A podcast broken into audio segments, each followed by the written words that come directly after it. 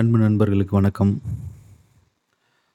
நம்மளோட செக்கி bookmark வந்து ஸ்பாட்டிஃபை அண்டு யூடியூப்பில் இருக்குது இதில் வந்து நம்ம நான் படித்த புத்தகத்தோட அறிமுகம், அதுக்கப்புறம் பார்த்த படத்தோட ஒரு சின்ன அறிமுகம், இல்லைன்னா ஏதாவது ஒரு சின்ன டாபிக் வச்சு பேசுகிறது மேக்ஸிமம் புத்தகம் அந்த படம் தான் நம்ம பேசுகிறோம் ஸோ இதை நீங்கள் சைக்கிளிங் போகும்போதோ வாக்கிங் போகும்போதோ இந்த மாதிரி பாடல்களுக்கு பதில் போர் அடிக்கும் பொழுது, இதை நீங்கள் கேட்கலான்னு தோணுது.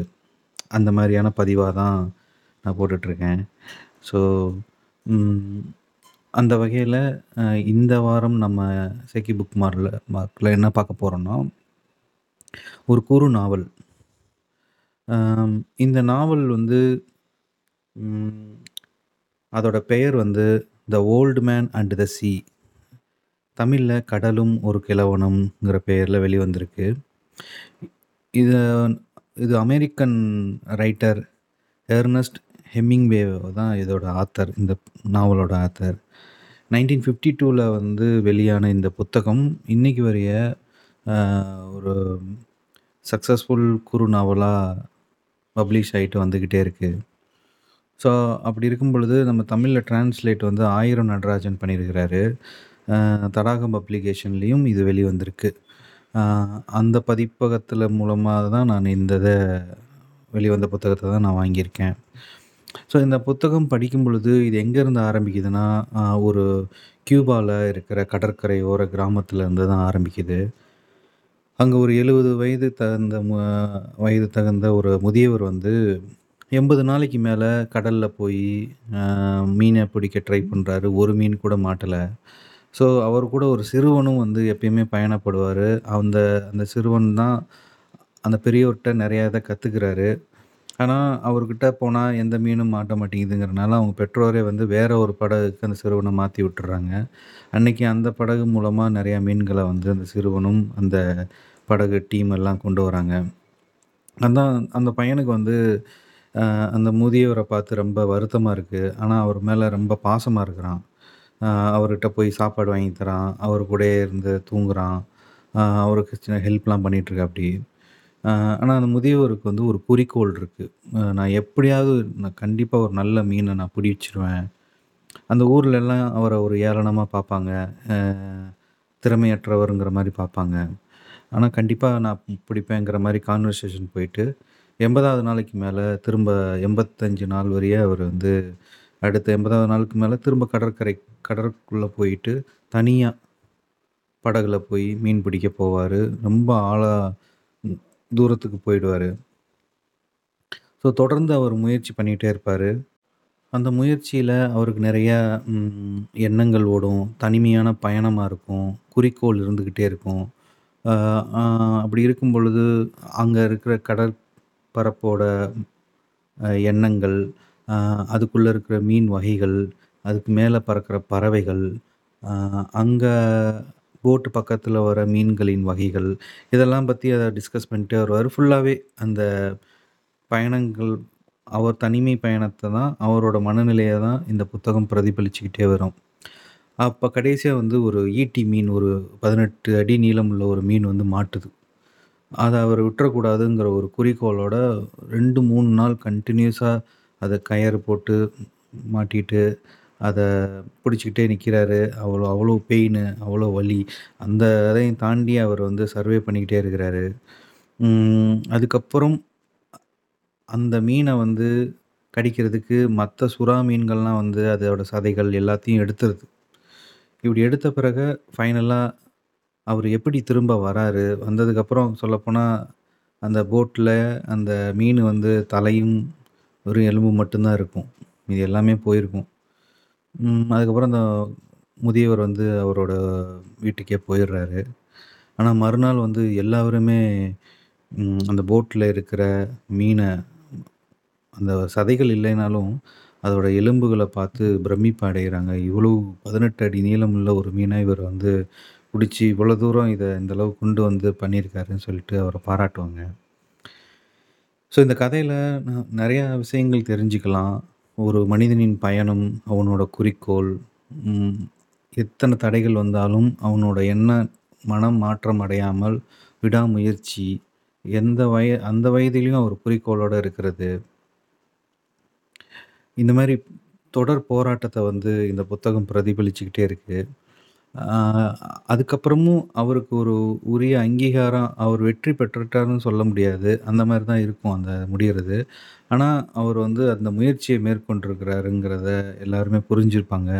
அதுவே அவருக்கு வெற்றி. ஸோ, வாழ்க்கைங்கிற ஒரு பயணத்தில் வெற்றி, தோல்விங்கிறத விட அதை அந்த பயணம் ரொம்ப முக்கியம். அதுக்கு ஒரு குறிக்கோள் முக்கியங்கிறத வந்து நான் புரிஞ்சுக்கிட்டேன். இந்த இந்த இது மு என்னோட அண்டர்ஸ்டாண்டிங் அப்படி இருக்குது இதை ஒவ்வொருத்தவங்க ஒரு படிக்கும்பொழுது அதில் நிறைய வகையான ஒரு அண்டர்ஸ்டாண்டிங்கை நீங்கள் பண்ண முடியும். புரிதல் இருக்கும். ஏன்னா, அதில் இருக்கிற ஒவ்வொரு லைனும் வந்து அந்த வயதுக்கேற்ற அந்த அனுபவத்துக்கு ஒரு பிரதிபலிப்பை கொடுக்கும் ஸோ, இந்த மாதிரி கிளாசிக் நாவல் வந்து இவ்வளோ நாள் வந்து நிற்கிதுன்னா அது அந்தந்த காலகட்டத்துக்கு ஏற்ற மாதிரி அதோட வரிகள் வந்து மாறிக்கிட்டே இருக்கும். அதோட அனுபவம், அனுபவத்துக்கு ஏற்ற மாதிரி அந்த வ அந்த நூலின் வரிகள் வந்து ஒவ்வொருத்தவங்களுக்கும் வேறு விதமாக பிரதிபலிக்கும். அதுதான் கிளாசிக்காக இந்த நாவல் நிற்கிது இந்த நாவல் மூலமாக இன்னொரு நாவலும் எனக்கு ஒரு ஞாபகம் வருது.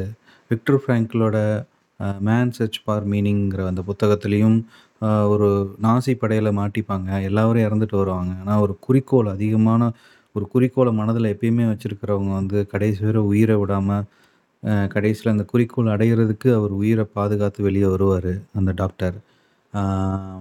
ஸோ, இதனால ஒரு குறிக்கோள் ரொம்ப முக்கியம்.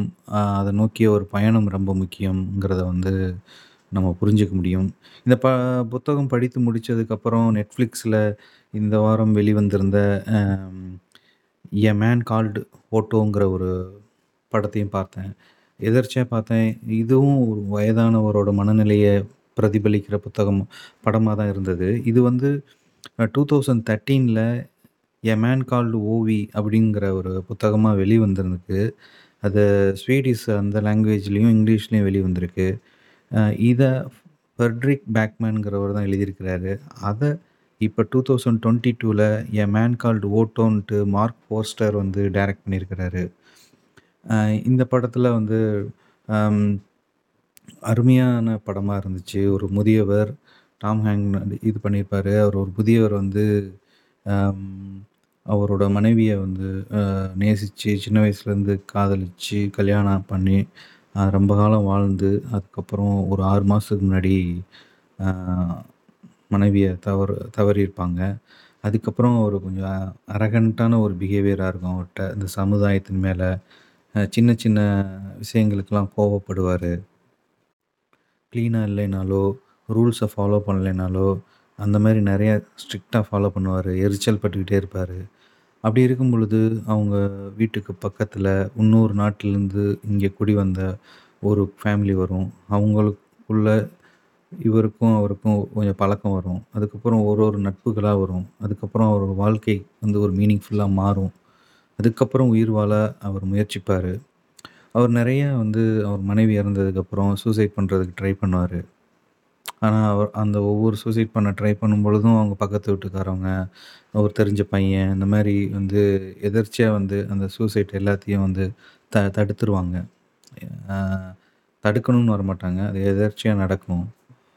இப்படி போயிட்டுருக்கோம் ஒரு ஸ்டேஜில் அவருக்கு வந்து அந்த அட்மாஸ்பியரே மாறும். ஒரு மீனிங்ஃபுல்லாக இருக்கும் ஒரு வாழ்க்கை. இதுக்கப்புறம் எப்படி முடியுதுங்கிறது தான் அந்த படம். ஸோ இந்த ரெண்டு இந்த புத்தகமும் சரி, இந்த படமும் சரி அருமையாக இருந்தது. ஒரு வயதுக்கு அப்புறம் ஹோப்புங்கிறது ரொம்ப முக்கியம். மனநிலை வந்து இயற்கைக்கு ஏற்ற மாதிரி ஒவ்வொரு பத்து வருடங்களும் ஏற்ற மாதிரி மனநிலை மாறிட்டே இருக்கும் வயதுக்கு ஏற்ற மாதிரி அந்த மனநிலையில் அந்த வயதிலையும் என்ன மாதிரி ஒரு நம்பிக்கையோடு நம்ம வாழ்க்கையை வாழ்கிறோங்கிறத இந்த புத்தகத்தின் மூலயமாவும் இந்த படத்தின் மூலமாகவும் நம்ம தெரிஞ்சுக்கலாம். ஸோ நம்பிக்கை ரொம்ப முக்கியம். அந்த வாழ்க்கைக்கு ஏற்ற மாதிரி சூழ்நிலையை நம்ம அமைச்சிக்கிறதும் ரொம்ப முக்கியம். அப்படிங்கிறத இந்த புத்தகமும், இந்த படமும் வந்து ரிஃப்ளெக்ட் பண்ணுது. இது வயது இந்த வயதானவங்களுக்கு மட்டும் இல்லை எல்லா பேருக்கும் இதுதான் நம்ம புரிஞ்சுக்கணும்னு நினைக்கிறேன் ஸோ நம்பிக்கை, ஹோப் ரொம்ப முக்கியங்கிறத நிறையா இலக்கியங்கள் வந்து சொல்லிகிட்டே வருது. Um, ஸோ இது மாதிரி இன்னும் நிறைய புத்தகங்களும் படங்களும் நம்ம பார்ப்போம். Uh, ஓகே நன்றி நண்பர்களே. வணக்கம்.